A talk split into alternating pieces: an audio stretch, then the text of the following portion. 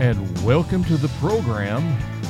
I'm Dr. Paul Darengowski. This is Worldviews, where what you presuppose about God affects everything when it comes to how you interpret things going on in the world. And what in the world is going on today when it comes to prophecy? You know, we just barely have started the year 2019. And we have all kinds of people out there that are predicting that 2019 is the end of humanity, at least towards the end. Some are a little more ambitious by proclaiming that, you know, the end of all of humanity could occur in the next month or so and that's by being hit by an asteroid.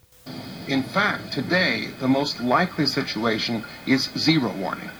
The next impact of a mile sized object will probably happen without any prior discovery of it at all. The first thing you will know is when you feel the ground shake and see the plume of fire coming up over the horizon. Now, that's a comforting thought, isn't it? Yes, there is apparently an asteroid that's out there that NASA scientists say is there, and they think that it possibly could hit the Earth in 2019. Some have said as soon as February or next month and wipe out humanity. That's just one apocalyptic prediction that is going on today that says that 2019 is going to be the end of us all.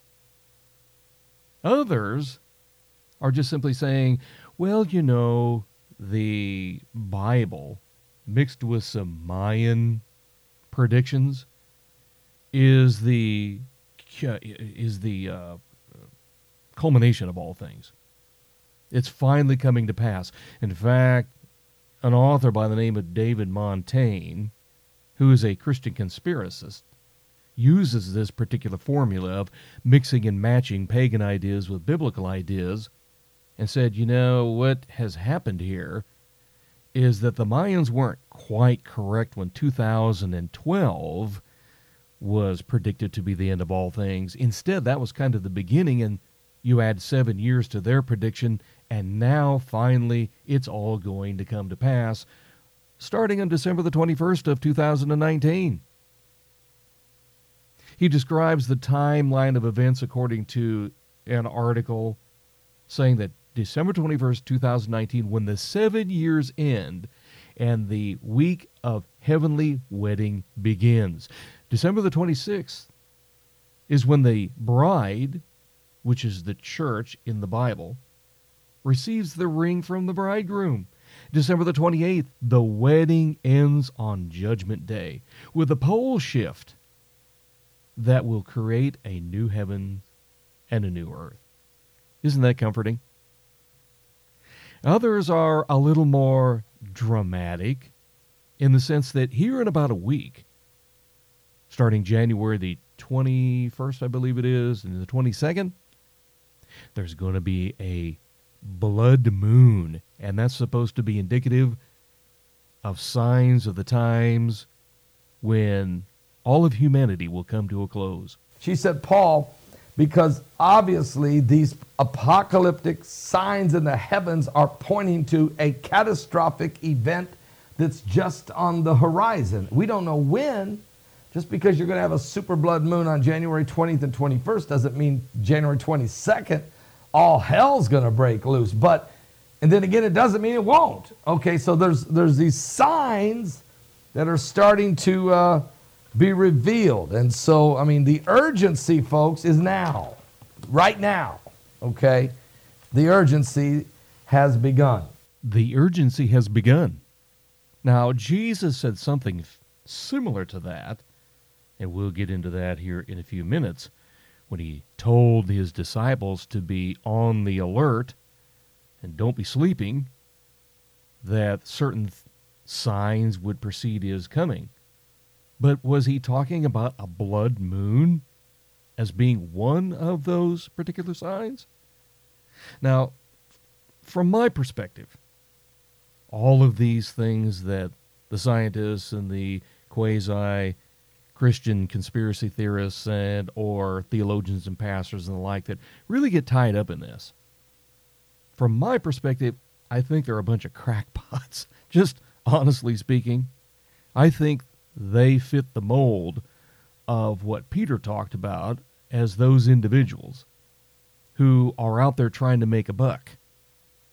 In fact, this Phil or this Paul Begley, this pastor here talking about the blood moon, he's been he's become quite the YouTube sensation. And really when you stop and think about it, prophecy has always been one of those areas that has drawn all kinds of attention. It's almost like tarot cards or, you know, divination. People get all wound up and they get excited and the like. But just for the sake of argument here, let me ask you something. If what they're saying is true, I don't think that it is, but just for the sake of argument. If what they're saying is true, then what would you do if you knew that 2019 was the was the end? Your life was coming to an end. All of these cataclysmic events were going to take place. You weren't going to be able to necessarily celebrate Christmas because at that particular time, that's when judgment comes to pass. The, the, the final days of the tribulation period that is preceded by the blood moon and the earthquakes and all this kind of thing that these false prophets get wound up in. All of that has come to a head. What would you do if you knew it was true? How would you react? How would you go about your day to day life? Would you be one of those that all of a sudden you got religion? Maybe you joined a, a convent or some monastery somewhere. Maybe you decided to go live in Tibet for the for the 2019 year. Would that be something you would do? Maybe you would be one of those who would look around and go, Yay, so what? I'm just going to live my day and my life and this last year just in, in maybe in just total hedonism. I'm going to get all I, I can get, eat, drink, and be merry because tomorrow we die. Maybe that would be your attitude. Maybe you would be like uh, some Christians who believe that there's going to be this rapture take place and you're out of here. You're not even going to worry about it, think about it, whatever, because you believe that you're not going to be around for all of the great tribulation events and people dying left and right and the like. How would you react if you knew that 2019 was the was the end. The end of your life, the end of the world, as so many have predicted in the past and blew it big time. You know, from my perspective, and I've been doing this a long time, you know, I've seen one false prophet after another come and go. Several groups out there, such as the Jehovah's Witnesses have been predicting dates for the end since almost their inception back in the 1800s. And they've blown it time after time after time. They just kind of dust themselves off and keep on going. They've lost uh, a few thousand members each time they utter a false prophecy, but it just doesn't seem to bother them that much. It's like water up a duck's back. They just keep going and and hopefully, at least they're hoping, nobody notices. The last time I checked, they made a prediction about 1988, and uh, well, that that didn't come to pass. And before that, it was 1975. And before that, it was back in the 1920s. Actually, I think it was 1943. It's just never ending. And I remember when I was in uh, Bible college a long time ago. And I remember an individual by the name of Edgar Whisenant. He's not a Jehovah's Witness. But he had written a book back at that time 88 Reasons Why. 1988 was the time of the rapture, time of the end. And I was somewhat curious about it at the time, thinking, well, you know, this is kind of kind of uh, different. I'm a brand new Christian, never heard of such a thing. Is 1988 right when I'm, you know, going through Bible college? Is this going to be it? Well, obviously not. Here it's 2019. The years came and went. I think he revised it even one more time in 1989 89 Reasons Why. That was going to be the end of all things. And, but once again, it just kind of got swept aside. Other groups, like the Seventh day Adventists, the, the whole system of Seventh day Adventism is based upon a false prophecy that was dreamed up by a devoted Baptist by the name of William Miller, who had prognosticated, I believe it was back in the 1840s, that that was going to be the end of all things. And so you had people going out on, on hilltops, selling all of their goods and waiting for the Lord to return. And it didn't happen. And so what Ellen G. White and some of her contemporaries, her followers did was took his prophecy dusted it off a little bit, reshaped it, started building a brand new Adventist theology around it, and voila, the Seventh day Adventists, who are seemingly so evangelical that some people can't seem to discern whether they are actually evangelical, Christian, or they're a cult, a bunch of heretics, or whatever. Well, they, they just because they don't take a look at the, the foundation, which is false prophecy. And so, you know, this kind of stuff comes and goes, and it's not uncommon that I will get a flyer in the mail saying, come join us for some prophecy conference somewhere. Somebody has dreamed up a new way to interpret the Bible when it comes to prophecy amongst Seventh day Adventists. So uh, the legacy continues of false prophecy amongst Seventh day Adventists. And so here we have it again.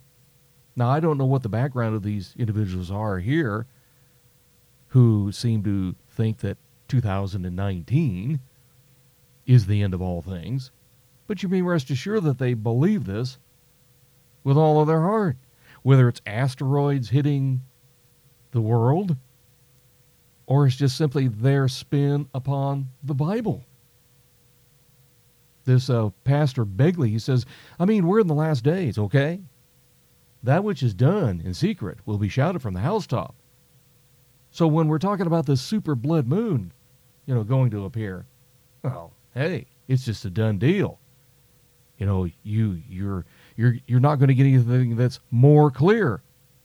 We're all going to die. Game over, man. It's game over. That's exactly right. Game over. It's done. But my question still is, okay, if it's a done deal, what are you going to do in preparation for it? Is there going to be anything? Some might ask me, well, Paul, what could you do? What could you do? And I think that is a fair question. What could you do in preparation for uh, an asteroid that's about to wipe out all of humanity? Some might think, well, I think probably what I'm going to do is maybe maybe I'll pay a few bills off and at least I'll have a clear conscience there. I think that may be a far stretch. Most people don't care about that type of a thing. Others might want to um, maybe maybe make a few visits around the world. This kind of goes uh, along with the hedonism type thing. We're going to get all of this pleasure taken care of because we're not going to be able to do anything obviously after the after the world has passed away with a great cataclysm that blows everything up as this, as this uh, NASA scientist said here a little bit ago. So we're going to go make our visits. And then we're going to just kind of, like I said, sit around, eat, drink, and be merry. And because tomorrow we die. But what could you do? What should you be doing?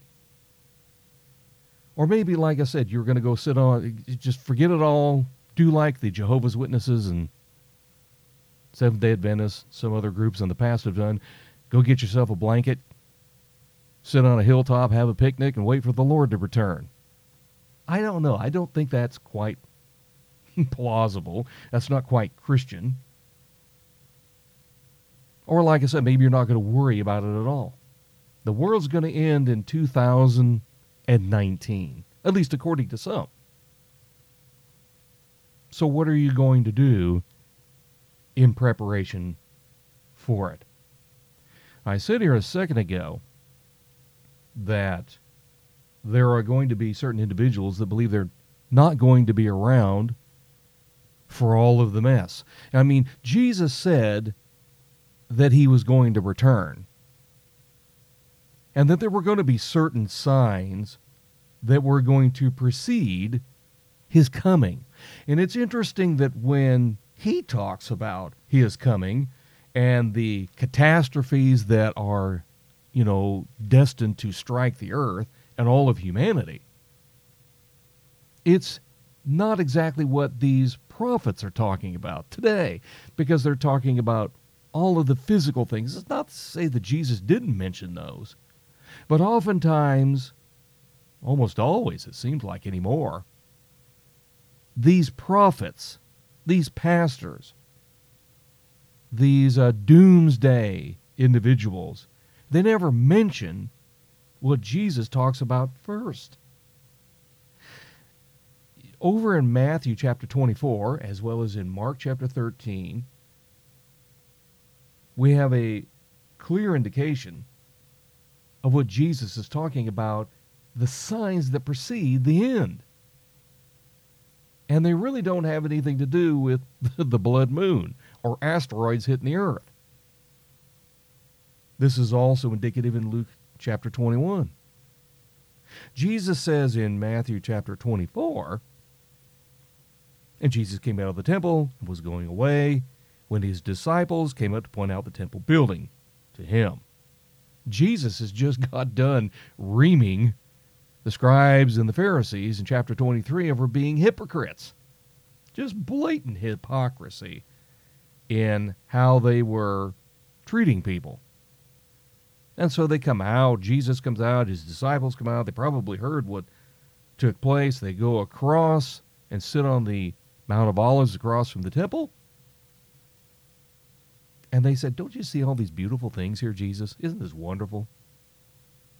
it's almost it's almost uh, contrary to what took place in Matthew chapter 23. He's like, he could care less about the temple.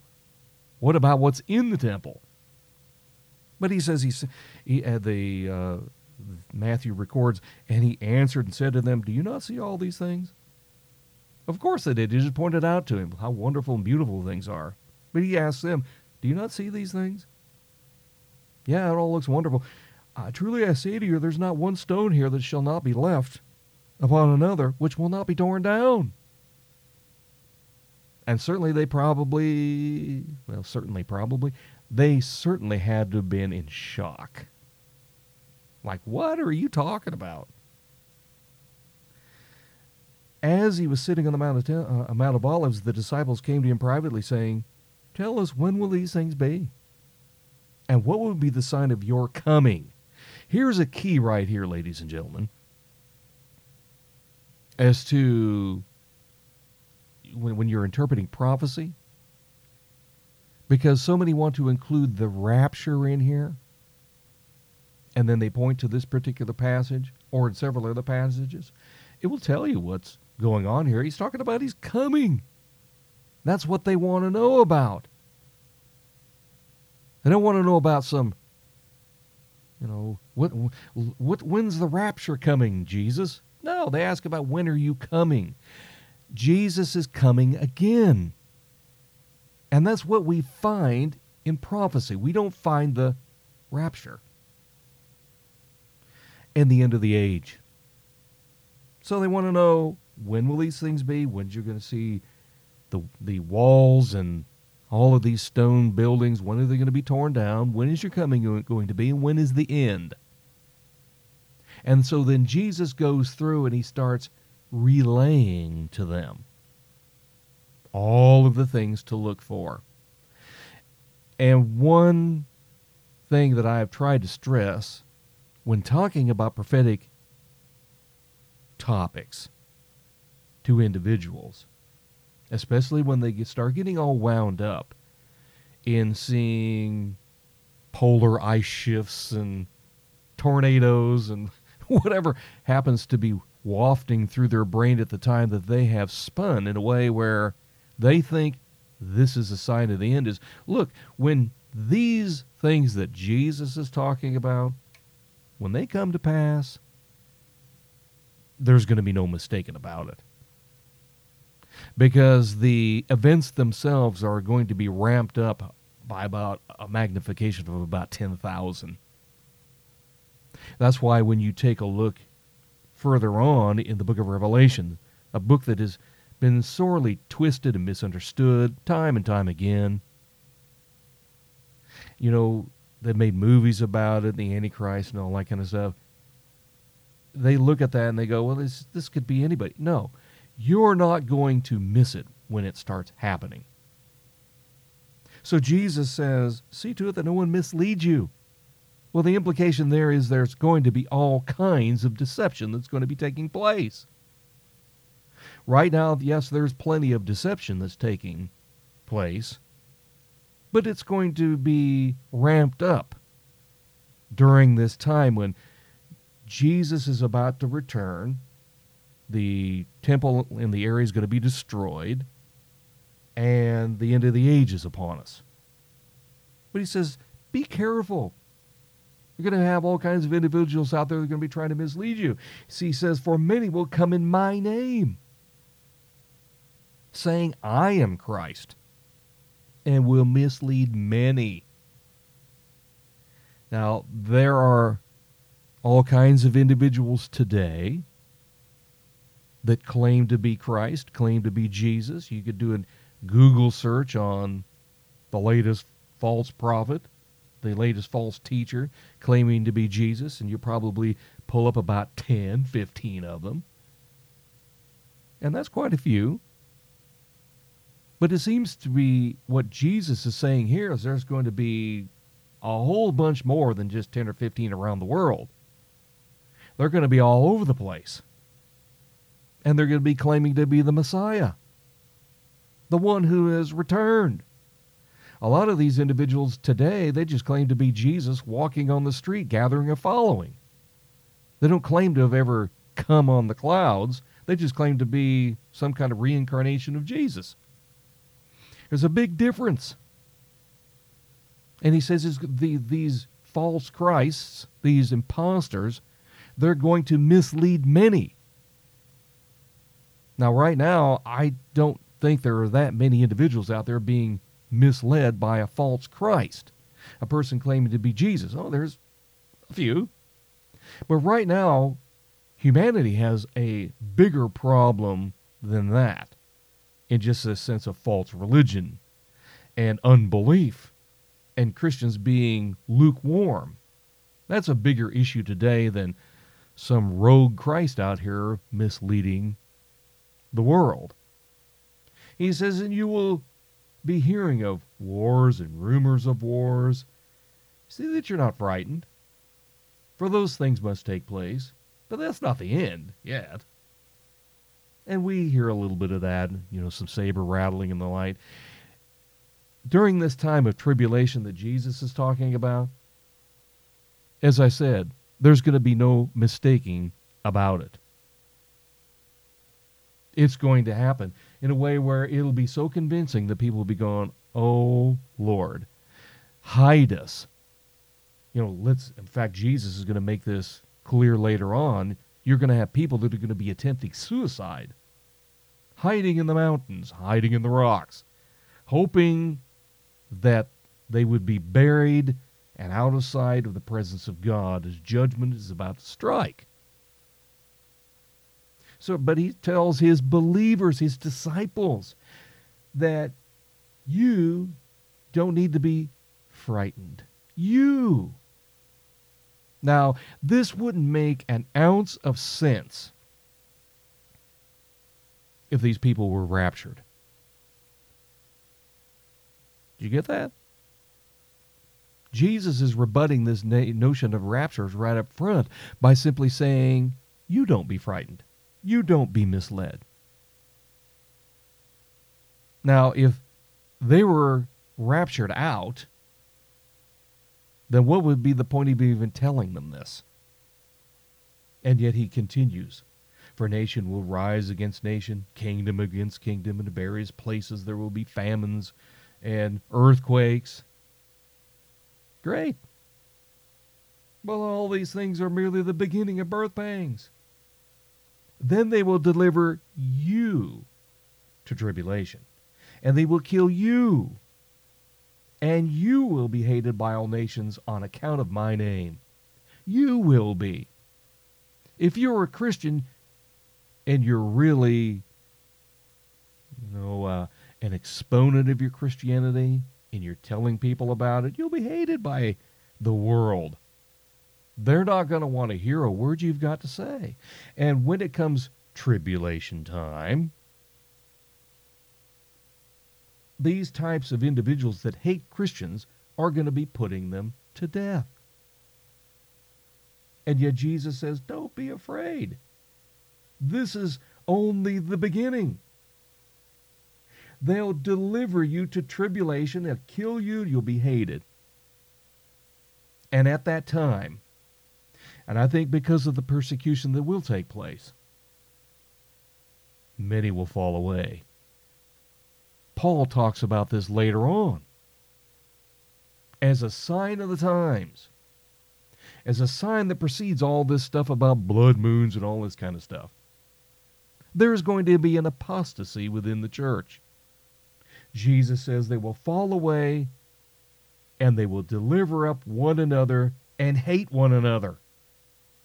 All of these individuals that are claiming to be so called Christians, all of a sudden, when trouble abounds, people's lives are on the line.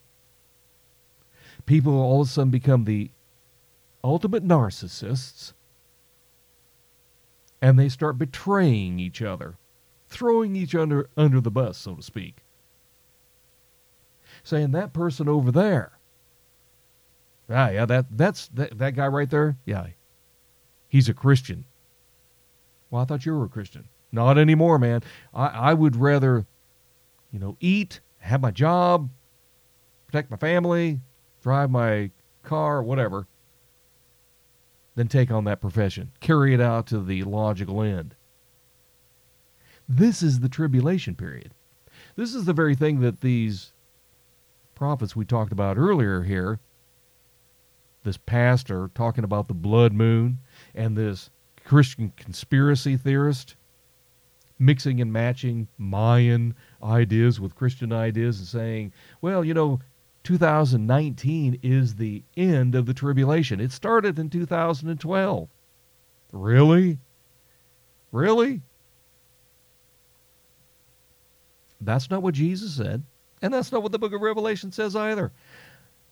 But once again, if they're right, and 2019 is the end of it all, what are you going to do? I'm trying to tell you, you Jesus could come at any time. He said there that no man knew the day or the hour when he was going to return the second time. Not I'm not giving you any indication about a rapture because I don't believe that that's going to happen. According to the things we've been talking about here. So that means if you're alive at the end of 2019 and these clowns have made this prediction about 2019 being the end. If they're right and you're around, what are you going to do? How are you going to live out your life? What are you going to do when it comes time to take the mark of the beast? Because that's talked about over in Revelation chapter 13. Just a, a couple of chapters after it talks about the moon turning to blood and the like, which you know, I, I'll just tell you, I think what that is all about, the blood moon, a lot of that's being perpetrated today by, you know, this John Hagee guy and a guy he got mixed up with here that took his so-called prophecies and ran with them. I think Hagee is a false prophet as well. But I think when we're talking about the moon being turned to blood, there's only three places in the Bible where it talks about it. Once in the book of Joel, once in the book of Acts, and once in the book of Revelation. Three different contexts. One dealing with the judgment upon Israel in the book of Acts, that is taken and interpreted to mean something that dealt with Pentecost. And then over in the book of Revelation, I think what it deals with is the cataclysm that's taking place in the earth. All of the wars, all of the destruction. I think what it's going to do is eventually block out the sun. I think there's a very good possibility there's going to be a nuclear exchange. I think that will blacken out the sun. And what sunshine does manage to get through and then ref- refracts onto the uh, to the moon from all of the stuff that's in the atmosphere around the world will make it look like that it's been turned into blood. That's what I think it is. It's a indication of the cataclysm that has taken place. So if all this is taking place, what are you going to do? What should you be doing? In Matthew chapter 24, Jesus goes on and he tells us, you know, there are many false and many false prophets will arise. This goes along with all these characters who claim to be the Messiah, all of these false Christs. And they will mislead many. And because lawlessness is increased, love will grow cold. We see a lot of that taking place today, but just wait until then. It'll it'll look like uh, I mean today what's going on it will be a picnic compared to then. Everyone will seem like they're following law compared to what's going on at that time because it's going to be cutthroat to the nth degree. But the one who endures to the end, says Jesus, he shall be saved. And there will be some that will endure. The once again the book of Revelation makes that clear. Say, oh, sure, there's going to be tribulation saints. You know, I've heard that explanation since the day I was in Bible college, trying to explain the tribulation and the rapture and the like. And it, you know, and I believed that for a long time till I started just reading the Bible and came to the conclusion this doesn't make any sense. To say that God's economy changes so drastically that come time, the time of the Great Tribulation, individuals were the or the church, the believers were going to be taken out of the world, and then all of a sudden you've got millions of converts that are going through that last seven years of trouble that are going to be executed. They're going to be beheaded. They're going to die in grisly ways. And I'm thinking, this doesn't make any sense. Why God would take out millions only to turn around and kill or have millions of Christians murdered during this particular time in history. It doesn't make any sense. What makes sense is if you go back and take a look at how God dealt with the world and those that he has elected and how he protected some and persecuted, not persecuted, how he punished those that deserve judgment. The believers went through the tribulation, they weren't excised from it. And so that's why Jesus says, But the one who endures to the end, he shall be saved. And this gospel of the kingdom shall be preached to the whole world for a witness to all the nations, and then the end will come. Once again, no mention of a rapture. Therefore, when you see the abomination of desolation, which was spoken of through Daniel the prophet, standing in the holy place, let the reader understand, then let those who are in Judea flee to the mountains. Now, you know, we just had, Jesus is mentioning the abomination of desolation which took place between the Old and the New Testament period. When Antiochus Epiphanes moved in, took over the temple period, uh, temple uh, place,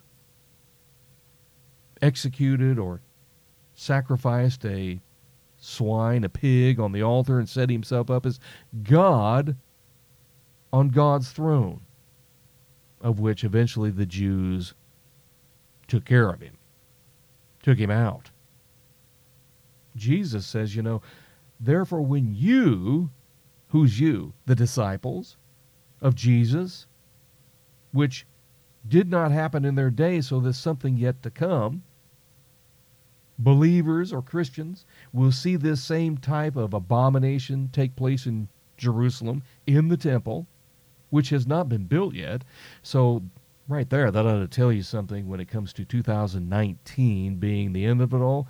We don't have a temple in Jerusalem yet. So, how are you going to have the abomination of desolation take place? That Jesus says you will see. But they're to flee to the mountains. And talking about the urgency of it all, let him who's on the housetop now go down and get things out there to his house, and let him who is in the field not turn back to get his cloak. But woe to those who were child, those those who are pregnant, and those who nurse babes in those days. But pray that your flight may, be, may not be in the winter time or on the Sabbath, for then there will be great tribulation, such as has not occurred since the beginning of the world until now, nor ever shall. This is it. This is the culmination. And yet we look around and we say, well, because an asteroid may or may not hit, or, or we got a blood moon, or the Mayans predicted this. We got this type of thing going on. And they're saying 2019 is it. Completely ignoring what Jesus has said about those days, the tribulation days of seven years. Oh, that started in 2012. It did? Then why has it a third on one of the judgments you see over in the book of Revelation? Why has not a third of the human population been destroyed almost immediately? That's about 2 billion people, maybe 3 billion. 3 billion people die almost instantly in one of the judgments found in the book of Revelation. And this happens over and over. As the judgments, the trumpet judgments, the seals are opened or broken, the, you know, the, these things happen and people die left and right. If the tribulation started in 2012, then we probably should be down to about half of the Earth's population of when it started in 2012, and yet they're here. That doesn't mean that people haven't died. People die every day.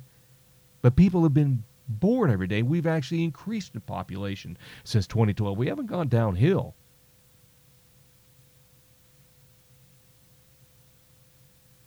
So what about that? I I guess I'm trying to say, you know, if we're going to take these individuals seriously, then once again, we've got to come back to what Jesus said first. And these people here eh, don't seem to have Jesus in their best interest. They don't seem to have people in their best interest. Instead, like I said before, these types of individuals seem to be more concerned about them. And I think if truth be known, it's their pocketbook that they're worried about. And this is a great way to get into your pocketbook if you believe this stuff. That's why I say, okay, let's if they're right, what are you going to do? I would say, you know, we kind of go back to what uh, Mark is saying in Mark chapter 13. And he says, you know, take heed, be on the alert, for you do not know when the time is. It is like a man away on a journey who, upon leaving his house and putting his slaves in charge, assigning to each one his task, also commanded the doorkeeper to stay on the alert. Therefore, be on the alert, for you do not know when the master of the house is coming, whether in the evening or at midnight or cock crowing or in the morning, lest he come suddenly and find you asleep. And what I say to you, I say to all, be on the alert. Keep doing the things that a Christian would do.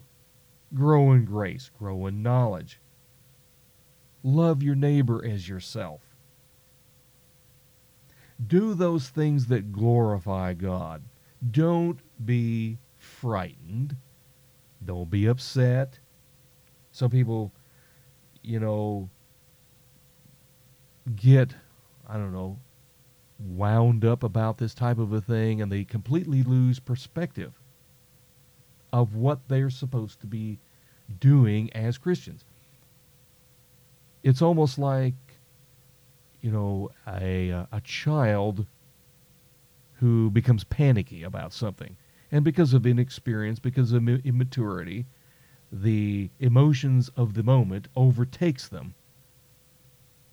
And if mom and dad are not there to uh, make sure that everything's all right, then they go into a tizzy. I think this is, you know, maybe one reason why some kids end up being basket cases. Or at least it takes them years to overcome some trauma. It's because mom and dad weren't there to take care of the little things. I'm saying, you know, the day is coming. Judgment is coming. But that doesn't mean that you have to lose perspective here. Be alert, but keep doing what Christians should do. Like I said, love your neighbor. Be kind to one another. Tell the truth. Make a stand for the truth. Proclaim the truth. Be ready to defend it. Of course, that would be the same thing as as making a stand. I would I would say also in agreement with what Jesus said, if you know that day and that hour comes, don't be panicky about what you're going to say because they're going to drag you into court. They're going to drag you before the magistrates. They're going to, as Jesus said, lay their hands on you. They will persecute you. They will deliver you in the synagogues and the prisons, bringing you before kings and governors for my sake. But he says it will lead to an opportunity for your testimony. So make up your minds not to prepare beforehand to defend yourselves. For I will give you utterance and wisdom which none of your opponents will be able to resist or refute. Jesus is talking about this in the context of the Great Tribulation. Or the very thing that these prophets here have been talking about. That they say, you know what, if you just look outside and see the blood moon on January 21st, 22nd, that's an indication that well, that's the end of all things. 2019. It could be next month, but it certainly is going to be by the end of the year. And one way we also know this is well, look at what Donald Trump's doing. Donald Trump has nothing to do with any of this. Absolutely nothing. Oh, but look at all the good things he's doing. It has nothing to do with anything. Just be ready in case the day comes. Because, like I said, if you're a Christian and the tribulation starts, there's not going to be a rapture. You're going to be right here, doing the very thing that Jesus said you, you should be doing. It will give you an opportunity to give your testimony. And it's not something that you dream up on your own. I will give you utterance and wisdom which none of your opponents will be able to resist or refute. But you will be delivered up even by parents and brothers and relatives and friends, and they will put some of you to death. You will, some of you, will die because of your testimony. And I say some, some is almost a relative term and is not in the original text here. Because when you take a look at the book of Revelation, which is where a lot of these individuals, you know, like I said before, they, they take their so called prophecy and they run with it, taking it out of context, so that they can look at the stars and the moon and, and whatever and say, oh, you need to be in a panic. Send me a donation, and I'll tell you about it. But they take the book of Revelation out of context, and they completely forget, you know what? The Christians are going to be here during this particular time. Revelation chapter 6 says, Now when he broke the, broke the fifth seal, I saw underneath the altar the souls of those who had been slain because of the Word of God. What was I saying about testimony? And because of the testimony which they had maintained. And they cried out with a loud voice, saying, How long, O Lord, holy and true, without thou refrain from judging and avenging our blood on those who dwell on the earth? Those that are fighting for the devil murdering Christians. They're, they're asking God, how long is it going to be? And there was given to each of them a white robe, and they were told that they should rest a little while longer until their fellow servants and their brethren, who were to be killed even as they had been, should be completed also. If you're a Christian during the tribulation, this is going to happen to many of us, to you, to me. This is what the devil has in store because he knows he has but a short time and he's going to murder as many as he can. That's that doesn't sound like rapture talk to me. You know, if you listen to many individuals who believe in the rapture, they're not even going to be here. That's not what Jesus is saying. That's not what John has written. Christians are going to be here. They're not going to be raptured out.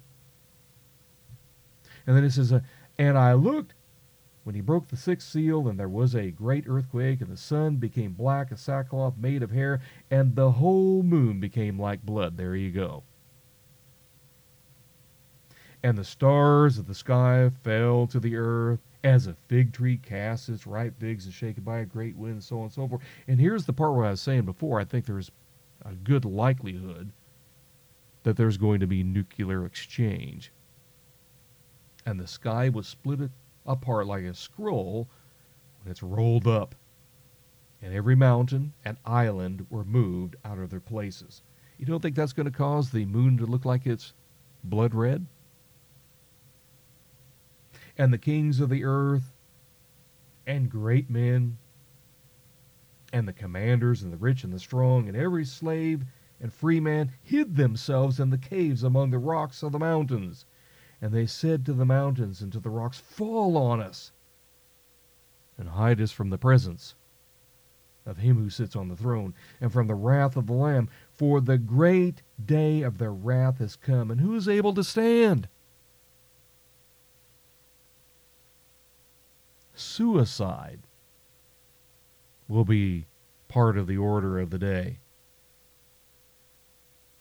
But it doesn't just stop there. I mean, when we go over to the uh, ch- chapter 12, which some actually it's, actually it's in chapter 11, but chapter 12 talks about, you know, the persecution of Israel, also God's people there. But it talks about the the the innumerable people, a number of people that were going to be killed there as well. Actually, I should go back to to chapter seven, verse nine. And after these things, I looked and behold a great multitude, which no one could count. From every nation and all tribes and people said, uh, and peoples and tongues standing before the throne and before the Lamb, clothed in white robes, and palm branches were in their hands. And they cry out with a loud voice, saying, Salvation to our God who sits on the throne and to the Lamb. And they were asked, Well, who, who is this? Who, who are these individuals in these white robes? And an explanation is given. Well, Lord, you know. And he said to me, These are the ones who come out of great tribulation and they washed their robes and made them white in the blood of the Lamb. And for this reason they are before the throne of God, and they serve him day and night in his temple. And he who sits on the throne shall spread his tabernacle over them. And oftentimes you hear this quoted, you know, at funerals, but it's actually a eulogy dealing with those that that have come out of the great tribulation. They have died, they have been murdered there. They shall hunger no more, neither thirst any more, neither shall the sun beat down on them, nor any heat. For the Lamb in the center of the throne shall be their shepherd, and shall guide them to springs of the water of life, and God shall wipe every tear from their eyes. These are saints that have been murdered during the Great Tribulation. These are individuals that comprise the church. The church is in the middle of the tribulation. It hasn't been raptured out. But you know, these are the things we, all these things I've been talking about here for the past few minutes are the very things that these individuals, whether it's this Pastor Begley or this other individual talking about end times, the Christian conspiracy theorist, this David Montaigne, or even the NASA scientist, he probably doesn't give a flip one way or the other. He's just seeing asteroids floating around out there. But this is one of these, or these are several of these things, these false prophets and teachers do not get into what they want you to see is all of these things going on around and just get out your telescope and go out there and check it out and go into a panic as if you know that's going to yeah panic people screaming and yelling the end is nigh no it's not nigh not in the sense that they're talking about and the things that we should be looking for are not the things they're talking about. If you really want to know how close the time of the end is, just take a look at what's going on in the church. Any church, pick one. You know, I would dare to say that in most evangelical slash Christian churches today are in the condition that Jesus warned about when he talked about the days that are preceding the Great Tribulation. They're in a state of apostasy. Doctrine, I mean, sound doctrine that Paul talks about in one of his letters, is at a premium. It's ragged. The preaching is pathetic. And they focus upon the minutia like this this Pastor Begley does. Getting people all hyped up over nothing. Now, this is where I would happen to agree with this this uh, scientist from NASA. You know, all of this stuff about asteroids and whatever. I mean, it's not that big of a deal. If it happens, it happens. Okay. You know, it becomes a big surprise, but they don't think it's going to happen anyway. And others will tell you that the blood moon is not that big of a deal either. But it's because of people trying to make merchandise of you that they want you to focus on that and forget the rest of the Bible. And we don't have the pastors that we should have, we need to have, that are proclaiming the whole counsel of God. They're, they're weak when it comes to doctrine. They just simply regurgitate the same errors of the past. And so people, you know, are running around uh, saying, well, these are the signs of the times. They're not the signs of anything. Maybe signs of ignorance, maybe signs of apostasy, but they're not what sound doctrine is made of. And so I would say be careful when you hear this type of a thing. And to answer the question that was at the beginning, what would you do? Once again, do what Christians are supposed to do. Love your neighbor. Study your Bible. Not just read it, study it. Discern what is going on in the text itself. Exercise a sound hermeneutic, a sound interpretation of the Bible. And you won't run into a lot of this nonsense that passes itself off as Christian teaching. You won't be led astray. You'll see these things coming, as Jesus said, but you won't be frightened by it. You won't be a casualty. Because he does say, and unless those days, the days that will serve as the tribulation days, when all of the trouble is taking place in the world,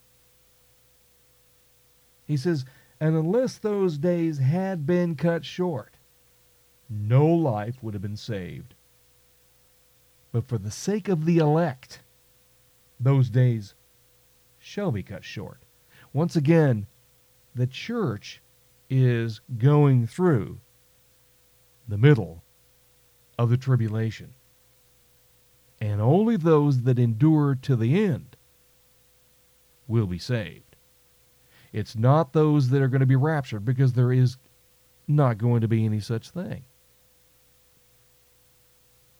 unless those days would have been shortened. You know, this kind of tells you about the deception of that time. Don't be deceived. Don't be deceived by these false teachers and prophets. Don't be deceived by a pastor who seems to be more of a businessman than actual theologian. Pick up your Bible. Read it.